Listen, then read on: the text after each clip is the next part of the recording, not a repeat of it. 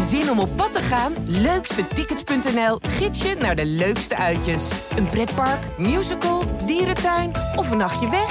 Start je zoektocht op leukstetickets.nl. Dit is een podcast van De Ondernemer. Bestaat jouw onderneming over één jaar nog als je geen reviews verzamelt? In deze aflevering gaan we het hebben over reviews, maar ook over foto's die klanten delen over hoe blij ze zijn met een product en wat er voor waarde dat eigenlijk oplevert voor jou als bedrijf en vervolgens als de volgende consument of zakelijke klant. Wat vinden ze eigenlijk van al die reviews en kunnen we daar nog omheen of zullen we dat eigenlijk steeds meer gaan zien? Dat en nog veel meer bespreken we in deze aflevering. Dit is Aandachtstrekkers. Presentatie Michel Ariens en Patrick Wessels. Hey eh, Michel, ik zag laatst eh, een, een, een advertentie voorbij komen eigenlijk. Met een paar gasten die met zo'n hot tub bezig waren. En dan weet ik dat jij in die hot tubs bezig bent. Ja. Die advertentie, eh, leg eens uit, wat was dat voor iets? Nou ja, kijk, wij ehm, eh, gewoon als soort van start-up, die is inmiddels verkocht. Eh, maar ja, wij, wij, wij verhuurden eigenlijk hot tubs. Ehm, heette de Tub Club. En nou, wij hebben heel erg, ik bedoel, we hebben een agency, we hebben mensen die foto's maken, die daar content van maken. En je Dus weet heel- een beetje hoe je aandacht trekt. Hè? Dat Precies, dat, dat, dingetje. dat zou het dan moeten zijn. Ja. Dus wij allemaal heel professioneel nagedacht over wat nou vette foto's waren. En eh, hoe krijg je die tub er goed op. En hoe krijg je... Wij hadden wel echt nagedacht van, is het een gezinsmoment of een dat. Dus we lieten heel veel verschillende momenten zien. Zodat de juiste doelgroep op de juiste beeld aan zou gaan. Mhm. En wat bleek nou is dat eigenlijk de beste, de beste ad die wij gedraaid hebben, of een van de beste ads, was van een review van een klant. Dat waren gewoon twee gasten, die hadden gewoon eh, hoodies aan. En eh, die hadden net de tub eh, ontvangen. En die stonden gewoon met een, eh, hoe zeg je dat? Met, een een thuislang thuislang gewoon in de hand. Dat ding te vullen, Ja. super traag. Met een selfie erbij, terwijl ze heel blij keken.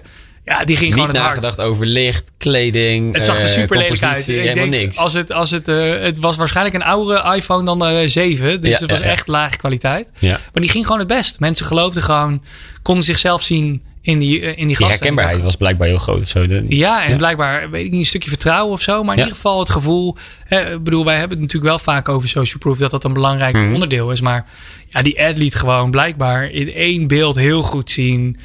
Hoe vet het is dat je het hebt. Ja. Dat je het met je eigen thuislang moet vullen. Hè, dat is, heeft toch ook iets kneuterigs misschien? Ja. I, I don't know. Ik weet niet precies wat nou de aantrekkingskracht was. Maar Maar ik denk dat dat inderdaad wel een belangrijk aspect is. Hoor. Dat het juist niet zo gelikt is of zo. Dat je dan denkt van, nou ja, als dan inderdaad... eh, eh, dat ik ten eerste geloof dat het inderdaad echt klanten zijn die blijkbaar daarmee bezig zijn. Dat, ja, daar dit, begint dit, val- dit viel niet te produceren. Nee. Hoe hard ik mijn best ook Ja. zou doen, dit kan ik niet Daar produceren. begint het mee. En dan vervolgens inderdaad het vertrouwen krijgen. Nou ja, goed, als zij dat blijkbaar heel erg leuk vinden. Ik herken mezelf in die persoon.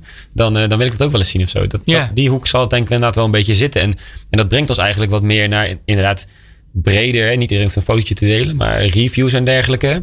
Ehm, op het moment dat klanten ergens iets over gaan vertellen, wordt het natuurlijk wel heel veel overtuigender dan wanneer je zelf als zijnde WC Eend zegt dat WC Eend fantastisch is. Maar geloven mensen dat ook? Want ik, ik de, volgens mij was er een keer zo'n eh, item over NOS op 3 of zo. In ieder geval iets eh, waarin ze zeiden dat eh, ja, je gewoon voor 100 piek kan je gewoon, twi- kan je gewoon 20 Ja, reviews en eh, kopen. Rambam geloof ik heeft ook nog een keertje uitgezocht. Die zijn het met restaurants geloof ik zelfs gaan doen. Met allerlei reviews inderdaad voor een restaurant wat niet bestaat. Dat kan gewoon. Dat is dat, nou sterker nog. En ik begreep ook dat er een probleem was dat bijvoorbeeld bij thuisbezorgd en Uber Eats. Ik, eh, ik weet niet meer in hoeveel dit nog klopt. Maar er, zijn, er wa- was een tijd met heel veel artikelen. Waarin ehm, gezegd werd dat als je dus een slechte review achterliet. Dat je dan 9 van de 10 keer gebeld werd door dat restaurant om het alsjeblieft Oh, eraf echt? te halen. Ja. En dat je dan bijvoorbeeld een korting kreeg op je volgende bestelling.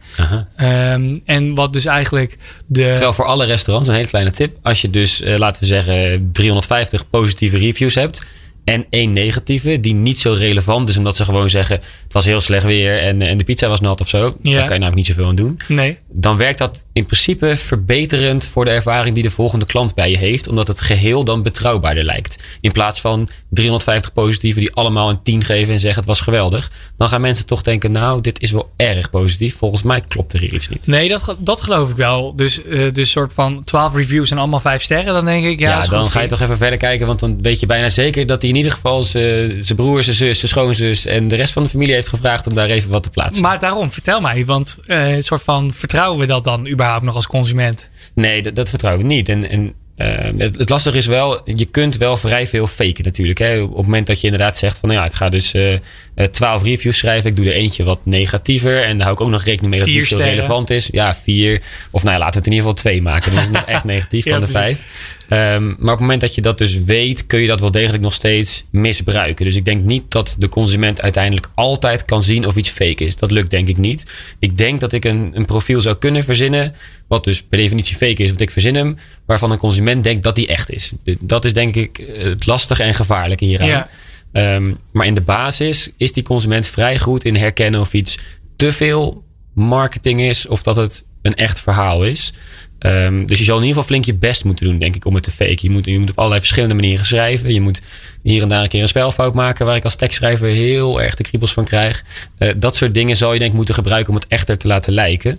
Uh, want er is wel degelijk zoiets als, we hebben hem ooit volgens mij eerder in de podcast genoemd, de bullshit detector. Ja. We weten wel degelijk dat merken gewoon een goed verhaal aan het vertellen zijn. En dat een merk wat vertelt, het is hier geweldig, ja, wat gaan ze dan zeggen? Dat het daar echt verschrikkelijk is, dat gaan ze niet doen. Dus ik geloof per definitie niet wat een merk zegt. Dus dat moet Ja, een consument toch, zijn. eh, wat ik dan nog mooi vond, het is even een zijstapje, maar wil ik toch even erin gooien. Eh, Volgens mij was het Innocent. Hè, dat wa- die sapjes. ehm, die hadden volgens mij, eh, want zij zeggen dat alles soort van organisch en of in ieder geval of gerecycled of er was in ieder geval dat ze goed Super zijn. duurzaam. Ja, super duurzaam, ja. En, en blijkbaar waren de dopjes dat nog niet. En dat zij eigenlijk als een soort van anti-reclame naar buiten kwamen en eigenlijk zeiden: jongens, de dopjes zijn gewoon nog niet gerecycled, maar we Mhm. zijn er heel hard mee bezig. Ja. Eh, we vinden dat heel vervelend, maar we willen daar wel eerlijk over zijn. Ja.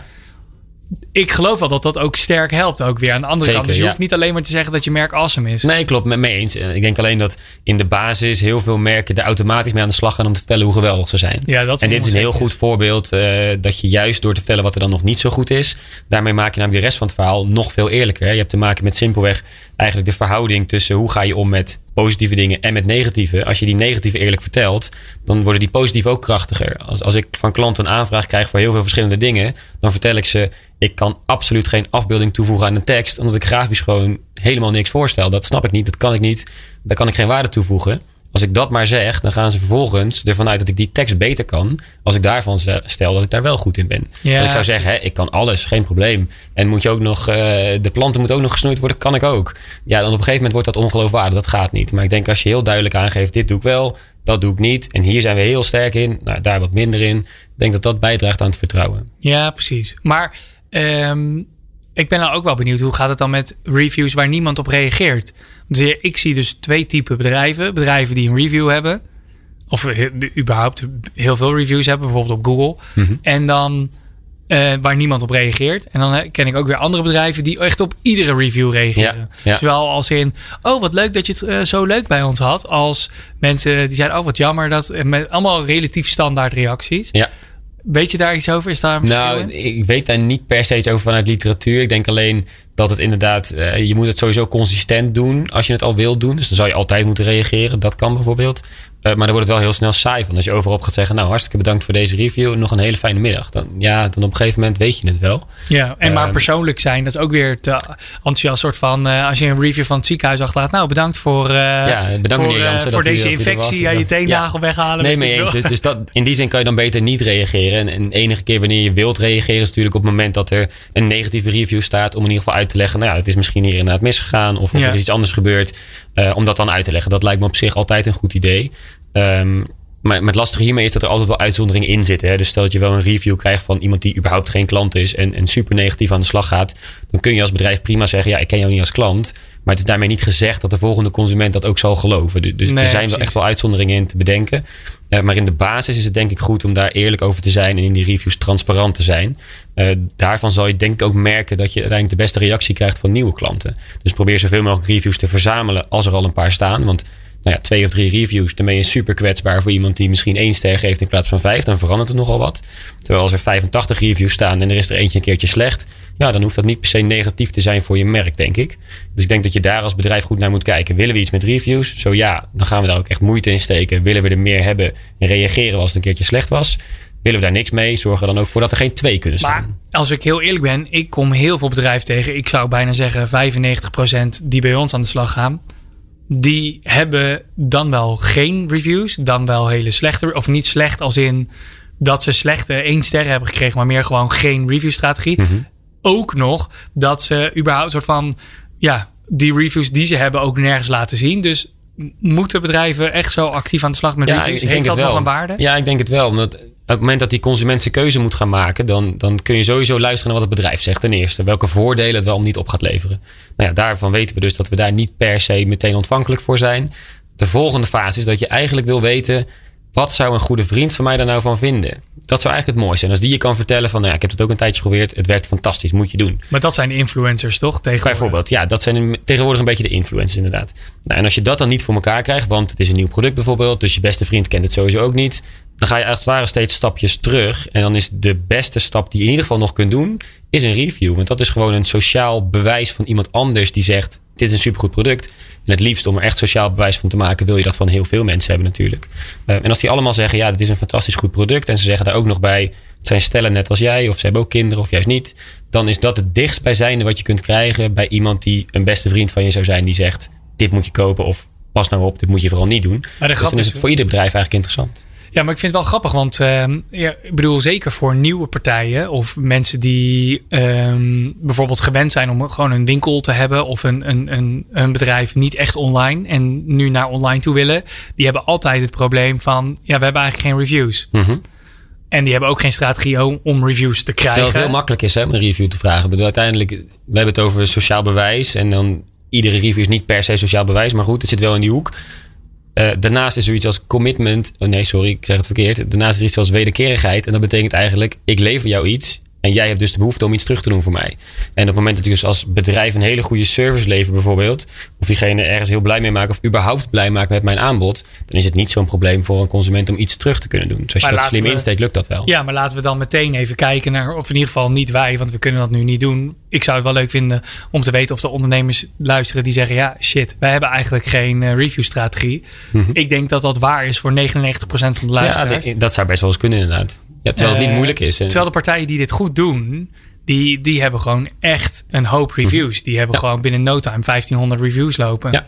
En dat ja, het, is ook belangrijk, er zitten een paar stappen in. Hè? Want het begint met dus um, iets, iets leveren als het ware en een goede ervaring creëren en dan vervolgens iets terugvragen. Die volgorde is heel belangrijk. Je kunt niet eerst wat vragen en dan wat geven. Zo werkt het niet. Nee. Maar dan vervolgens, als ik wat heb geleverd en ik ga iets vragen aan jou, moet ik het ook nog eens zo extreem simpel maken dat het echt niet meer is dan één klik en misschien twee regels tekst invullen. Maar zodra jij ergens op klikt van, nou ja, hier kun je dan je review achterlaten. En jij moet nog even op de pagina zoeken waar dan de knop zit, review toevoegen. Dan ben jij in principe al klaar. Dan gebeurt er dus niks, krijg ik geen review. Ik moet het zo makkelijk maken dat jij klikt op de knop review en meteen kunt beginnen te typen. Dat is eigenlijk de enige manier waarop je de meeste mensen meekrijgt. Je hebt er geen zin in, geen tijd voor. En je denkt, nou ja, goed, dit doe ik dan nog net. Maar er moet ook werkelijk geen strobreed in de, leg, in de weg gelegd worden, anders doe ik het niet. Maar, uh, nou, en je moet mensen er dus aan herinneren. Want ik denk, ja. uh, uh, en ook denk op een leuke manier. Ik krijg wel heel veel berichten, bijvoorbeeld e-mails van partijen of van, ik heb iets besteld op thuisbezorgd.nl of ergens, weet ik veel. Mm -hmm. en, die, en dan krijg ik een bericht, hoe vond je je eten daar? Denk ja, gozer, ik heb het op. Ja. Ik ga nu dit niet lopen invullen. Dat vind ik te veel moeite. Ja. terwijl probeer het nou op een leuke manier te doen. Ja. Uh, hè, een e-mail die, die een beetje verrast. Bijvoorbeeld, Ja, stel je hebt een barbecue, zo, je hebt een barbecue besteld. Eh, stuur dan niet een mail hoe is je, hoe is je barbecue. Nee, Mhm. weet ik veel. Deel een recept van eh, Ja. dit heeft onze founder eh, gebakken. Of in ieder geval dit, dit vindt hij het lekkerst op deze barbecue klaar te maken. En eh, kan je, wij horen graag wat jij al gemaakt hebt. Ja. Laat even een review achter. Het is wel een hele andere insteek. Of veel Nee, zeker. En, en daarom ook denk ik dat er juist een kans ligt voor de wat kleinere bedrijven op dit gebied. En meestal zijn het de grote organisaties die eigenlijk het meeste voordeel hebben. Terwijl hier als je heel klein bent, ehm, dan heb je in die zin meteen een gunfactor van de gemiddelde consument. Waardoor als jij dan een mail maakt die je heel persoonlijk maakt. Hebben misschien zelfs wel een foto van een team wat zegt van nou ja, we zijn hartstikke blij dat je iets hebt gekocht. En we hopen dat jij er ook heel blij mee bent. Ja, Ehm, zou je ons misschien kunnen helpen? Eh, Klik hier en binnen één minuut heb je een review achtergelaten. Dan heb je best wel kans dat die gunfactor ervoor zorgt dat mensen dat willen doen. Puur vanuit sympathie eigenlijk voor jouw kleine bedrijf zijn. Terwijl als jij een hele grote organisatie bent, eh, waar dagelijks duizend barbecues verkocht worden, dan denk ik als ene consument, ja, om ik daar nou een review voor achter moet gaan laten. Volgens mij hebben ze succes genoeg. Juist door het denk ik klein te trekken en een beetje sympathie op te wekken, denk ik dat je verder komt. Ja, precies. Maar als we, heel, als we even een stapje terugnemen, even erboven gaan hangen. Uiteindelijk is een review eigenlijk gewoon een vorm van social proof. Hè? Het gevoel hebben van iemand anders heeft het al voor mij uitgeprobeerd. Eh, ehm, en dit is oké. Mhm. Dus nu kan ik het ook eh, proberen. Maar, en die foto van die jongens met die hot tub is ook social proof. Maar dat is niet een review. Ik zet Nee. er niet bij. Dit zijn eh, Tom en Hans. En eh, zij, waren vullen super blij met hun hot tub. Nee. Nee. Dus er zijn natuurlijk heel veel vormen van social proof waar een ondernemer of een partij mee aan de slag kan. Nou ja, Ja, niet alleen B2C, maar ook B2B. Nee, er zijn gewoon heel veel me- methoden om dat voor elkaar te krijgen. Ja, in principe, de gemiddelde ondernemer zou gewoon lekker om, wat zullen we zeggen, half drie smiddags op een willekeurige dag. Eh, RTL 5 of zo, of RTL 7, ik weet niet waar ze dat tegenwoordig uitzenden. Maar daar lekker een middagje telcel moeten gaan kijken. Of wat er dan nu zeg maar daarbij in de plaats is gekomen. Ja. Want daar gebeurt dit. Daar gaan ze net doen alsof inderdaad de buurman van de hoek eens eventjes een bepaald product is gaan proberen en daar super blij mee is. En dan wordt het daar over de top gedaan, want de blije mensen zijn in kleur en, en de negatieve zijn in zwart-wit. En, dat is allemaal niet hoe je het zelf zou willen doen, maar je kunt daar wel van leren hoe je verschillende vormen van sociaal bewijs kunt gebruiken inderdaad. En dat hoeft echt niet per se een review te zijn. Het kan ook gewoon iemand zijn die het product gebruikt. Of inderdaad bepaalde voorbeelden waardoor je ziet door welk type mensen het product gebruikt zou kunnen worden of gebruikt is. Al dat soort dingen werken wel mee als je het maar in die sociale hoek zoekt. En, en om daar voorbeelden van te gaan zien, dat, dat helpt denk ik best wel om inspiratie op te doen om zelf dat anders aan te pakken. Ja, zeker. En ik denk, ik, ik zit meteen in mijn hoofd te denken aan een, aan, eh, aan een situatie waar wij dat ook hadden. Van een, een klant die eigenlijk eh, social proof wilde hebben. Maar ja, goed, eh, zij hadden zelf niet zo eh, de koppeling met, met, met potentiële klanten of reeds gekochte klanten. Dus wat we toen eigenlijk hebben gedaan. Dus zijn er mensen die dit luisteren en die zitten van ja, shit, hoe ga ik mijn social proof regelen? Waar wij toen achter kwamen eigenlijk was dat ehm, als je het wel produceert, dus je kan dit user-generated content stukje slash social proof wel zelf produceren. Als je dit maar op de juiste manier doet. Dus Mhm. je kan een, een, een maatje of een vriendin of een buurvrouw vragen om gewoon een product ter plekke of in een studiootje of bij haar thuis open te maken of te gebruiken en dat gewoon te filmen. Ja. Eh, dus er zijn heel veel methodes om die social proof ook al een beetje te growth hacken voordat je live gaat Ja. om wel dat gevoel te realiseren van, van oh, oké, iemand heeft het eh, gebruikt en die was Ja, positief. precies. En, en die vond daar wat van en hopelijk iets positiefs inderdaad. Precies. En los daarvan, je kunt ook wel op het moment dat je merkt. Ehm, nou ja, ik probeer reviews wel de traditionele manier te verzamelen. Van mensen die iets intypen. Maar op de een of andere manier komt er niet veel uit. Of, of nou ja, komen er dingen uit waarvan ik denk dat had ik liever niet gehoord of zo. Vind ik niet zo boeiend. Ja, daar kun je heel makkelijk in sturen door simpelweg aan te geven. eh, niet wat vond je van ons product. Maar bij die barbecue, ehm, weet ik veel, kwam die lekker makkelijk op temperatuur. Kon je makkelijk aansteken. Kwamen Ja. mooie grillstrepen op je vlees. Verzin eens wat. ja, precies. Eh, daar kun je prima mee sturen natuurlijk. Waardoor het nog weer makkelijker wordt om die review achter te laten. En hetzelfde met, met foto's bijvoorbeeld. Als je graag foto's wilt hebben van klanten die jouw product gebruiken.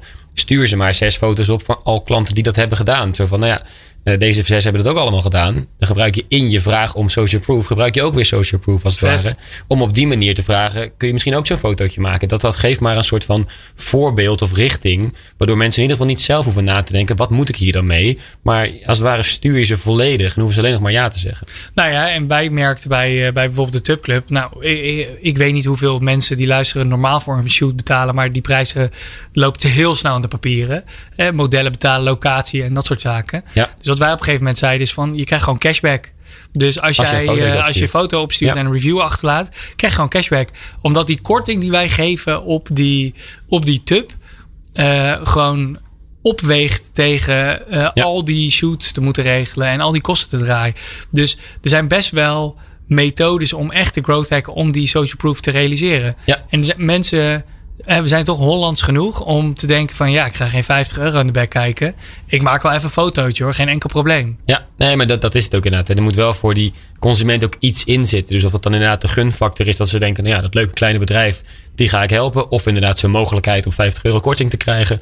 Dat zijn allemaal argumenten om zoiets te gaan doen. Ik kwam trouwens, sorry dat ik je onderbreek, maar ik kwam laatst. Ik heb gisteren iets besteld voor mijn bruiloft. En wat daar nou in zat, was letterlijk een kaartje van diegene die het product had opgestuurd. Ja. Duidelijk geschreven, niet, Ja. niet, niet geprint. Want dat Nee. gebeurt ook vaak genoeg. En dan denk ik, oké, klaar. Maar die was met de hand geschreven. Dus als ik iemand een product een review zou ge- eh, geven, zou deze zijn. Mhm. Ja, dat is een goed voorbeeld van inderdaad een, een kleine, ga ik even vanuit kleine ondernemer. Ja, dit die was inderdaad gelu- duidelijk klein onderwerp. dat op die manier dan heel persoonlijk maakt. En dan, dan ben je inderdaad meteen geneigd om wat terug te gaan doen. Want je hebt toch iets extra's ontvangen. Ook al is het een stukje papier met een beetje handgeschreven iets erop. En als je het echt theoretisch bekijkt, dan is het eigenlijk niet veel. Nee. Maar toch is dat heel waardevol voor jou als consument op dat moment. Eh, dus zeker als je als bedrijf dat soort mogelijkheden hebt om dat iets persoonlijker te maken en even wat aandacht aan te schenken eigenlijk. Ja, dan zal je merken dat die consument daar veel enthousiaster op reageert. Ja. En dus die volgende consument heel blij wordt van die review die daar staat. Omdat het een oprechte review van jou zal zijn die een goed verhaal vertelt over wat je hebt meegemaakt, denk ik.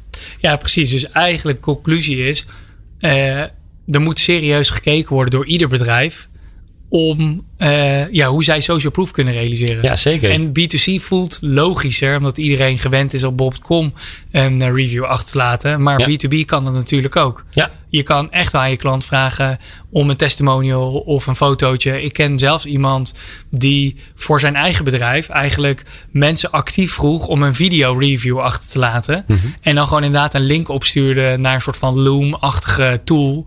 Om dan dus direct inderdaad, wat je zegt, gewoon op die link te klikken. En dan kreeg je gewoon eh, alsof je naar een Hangout of naar eh, eh, Skype of Zoom ging. ja.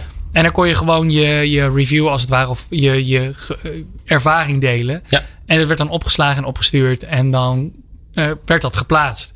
En die kreeg echt wel grote namen, gewoon grote bedrijven Hmm. die dat prima vonden om even zo'n review achter te laten. ja. Nee, maar ik denk ook er zeker zelfs dat het, iemand bij HubSpot zover om dat te doen. Ja, moet je nagaan. Nee, maar ik denk zeker dat het inderdaad zakelijk ook heel goed kan. Hè. En zakelijk kun je natuurlijk veel verder uitwerken. Dan kan je complete cases schrijven daarover wat er allemaal gebeurd is. Ja, en maar dan schrijf je dan weer zelf hè, als bedrijf. Ja, hoeft niet per se. Je kunt juist een klant interviewen denken en dat verhaal uiteindelijk publiceren. Ik denk dat dat ook een hele mooie vorm is, waardoor het ook veel eerlijker en veel oprechter wordt. En er mag ook best een keer in staan dat er dingen niet zo goed gingen, maar hoe je dat dan hebt opgelost. Dat vind ik persoonlijk heel sterk en ik merk dat veel bedrijven dat eng vinden, omdat ik best wel eens gevraagd word om dit soort ca- cases uit te werken. Ja. Eh, en dan zeggen ze heel enthousiast, nou bel de klant maar op en vraag maar gewoon wat hij ervan vond. Eh, en schrijf dat maar op, want we willen graag een eerlijk verhaal. Nou, is goed. Patrick gaat wel tikken. En dan vervolgens blijkt dat bijna alles goed ging. Hè, dat gebeurt vaak, want ze kiezen ook hun klanten wel uit die ik dan mag bellen. Ja, precies. Maar er waren ook een paar dingen dat ze dachten van, nou ja, op een gegeven moment merkten we toch dat, eh, dat de aandacht een beetje verslapte. Of was iemand slecht bereikbaar en, en dat viel toch een beetje tegen. Maar geen probleem, uiteindelijk is het opgelost. Dat staat netjes in het verhaal, maar dat wordt er dan toch vaak netjes uitgeschrapt. Zo van, nou ja, dat is toch niet helemaal de bedoeling. Terwijl volgens mij is dat juist heel sterk. Als je daar open over kunt zijn en daar eerlijk over kunt zijn. Dan als ik daar lees van, nou ja, er was iemand slecht bereikbaar. Dat is daarna netjes opgelost. Dan durf ik vervolgens ook makkelijker te geloven dat andere dingen wel goed gingen. Want niet alles gaat perfect. Dus juist die, die randjes daaraan, volgens mij werkt dat heel goed. Ja, ik vind het wel grappig, want ook eh, zeker B2B, als je dus hebt over cases, eh, zie je eigenlijk ook dat heel veel van die cases zijn vaak op de meeste websites eh, gelanceerd op het moment dat die website weer een keer vernieuwd is. Bij mij ook. Ja, precies. Dus dat zijn gewoon waarschijnlijk nog cases van drie jaar geleden. En dan Negen jaar, denk ik. Nou, kijk, en wanneer Ja. je dan de volgende keer weer je website vernieuwt, dan denk je, oh ja, ik Ja. doe ook wel wat nieuwe cases erop zetten. Nee, maar ik wilde net al gaan zeggen dat ik in die zin heel schuldbewust ben. Dat die cases inderdaad, daar geldt het voor. Dat, dat, die heb ik al super lang erop staan. En dat zijn echt niet meer degene waar ik het meest trots op ben. Nog steeds wel heel blij mee ben. Maar ik heb ook hele andere leuke dingen gedaan. Ja, precies. Ehm, en los daarvan kun je bij mij überhaupt geen review achterlaten. Dat kan niet. En ik vraag er ook niet om. Ehm, en iedereen die dat wel wil, die kan mij een leuke persoonlijk bericht sturen. En daar word ik heel blij van. Maar een review achterlaten kan niet. Want ik heb dat helemaal niet nodig. En ik wil dat helemaal niet. Eh, dus het is heel leuk dat ik dat nu vertel. Dat iedere ondernemer dat zou moeten doen. Ja, is wel, je Maar haalt wel een dat- beetje je eigen verhaal onderuit. Nee, ja, goed. eh, Laten we daar ook maar eerlijk over zijn. Dat hebben we net gezegd, toch? Dat, dat we dat moeten doen. Ehm, maar ik denk in die zin dat... eh, dat voor iedere ondernemer dat betekent dat je natuurlijk wel moet nadenken, past dat bij mijn type bedrijf? En in mijn geval Nou, past dat ik niet. denk, ik denk een review is van belang om een aankoopbeslissing, of dat dus een, eh, een bedrijfsaankoop is of, of een persoonlijke aankoop, eh, ja, hoe zeg je dat? Eh, betrouwbaarder Ja. te maken. Of in ieder geval de barrière om het niet te doen weg te nemen. En dus als jij zegt.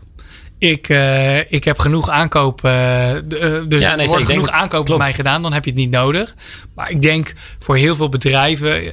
Again, is eigenlijk hè, de discussie die we vorige week ook al hadden. Over, over dat jij een beetje aan je mak zit als het gaat Mhm. om het aantal klanten. Ik denk Ja. voor heel veel bedrijven die, die zijn vaak juist op zoek naar meer klanten. Ja, dan is het juist is, een heel is, goed idee. is eigenlijk juist de reviews plaatsen een hele grote Ja. mogelijkheid om dat te doen. Ja, nee, ik denk dat je juist ook goed zegt dat je als het ware inderdaad die, ofwel die consument of die zakelijke klant, die probeert een aantal vinkjes te zetten. Hè, en, en dat betekent dat het een aantal voordelen op moet leveren die ik begrijp. Ik moet het idee hebben dat het product voor mij geschikt is.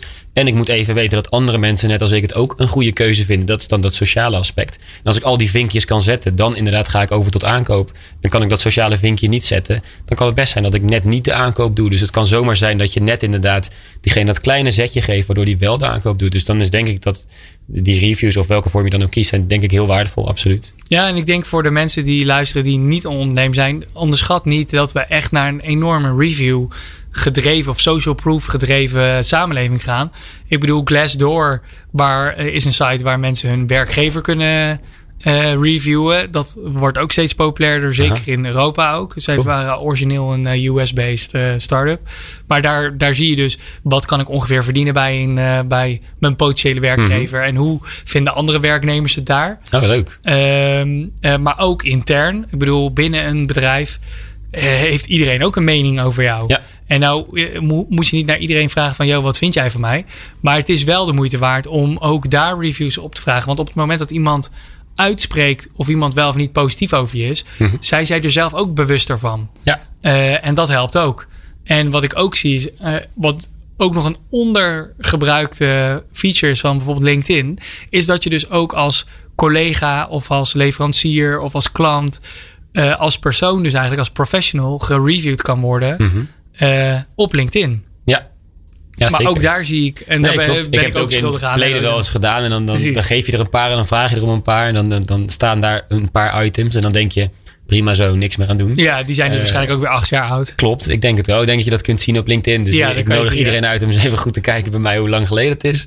Eh, en misschien zijn er mensen die daar een nieuw aan toe willen voegen. Nou, zal ik dan binnenkort daar Lijkt me even... leuk. Ja, wel Maar- eerlijk hè, dat ja, is precies. belangrijk. Ja, precies. Nee, maar ik denk wel dat dat de moeite waard is van dat dus als we, als we kijken naar de tools die ontwikkeld worden, als we kijken naar dat er steeds meer webshops ook gewoon eh, webshop eh, reviews willen in plaats van alleen maar product reviews. Ja. Je ziet gewoon dat dus de waarde van die social proof steeds verder omhoog gaat. Ja, dat en dat ook. wij onze bullshit radar steeds beter wordt.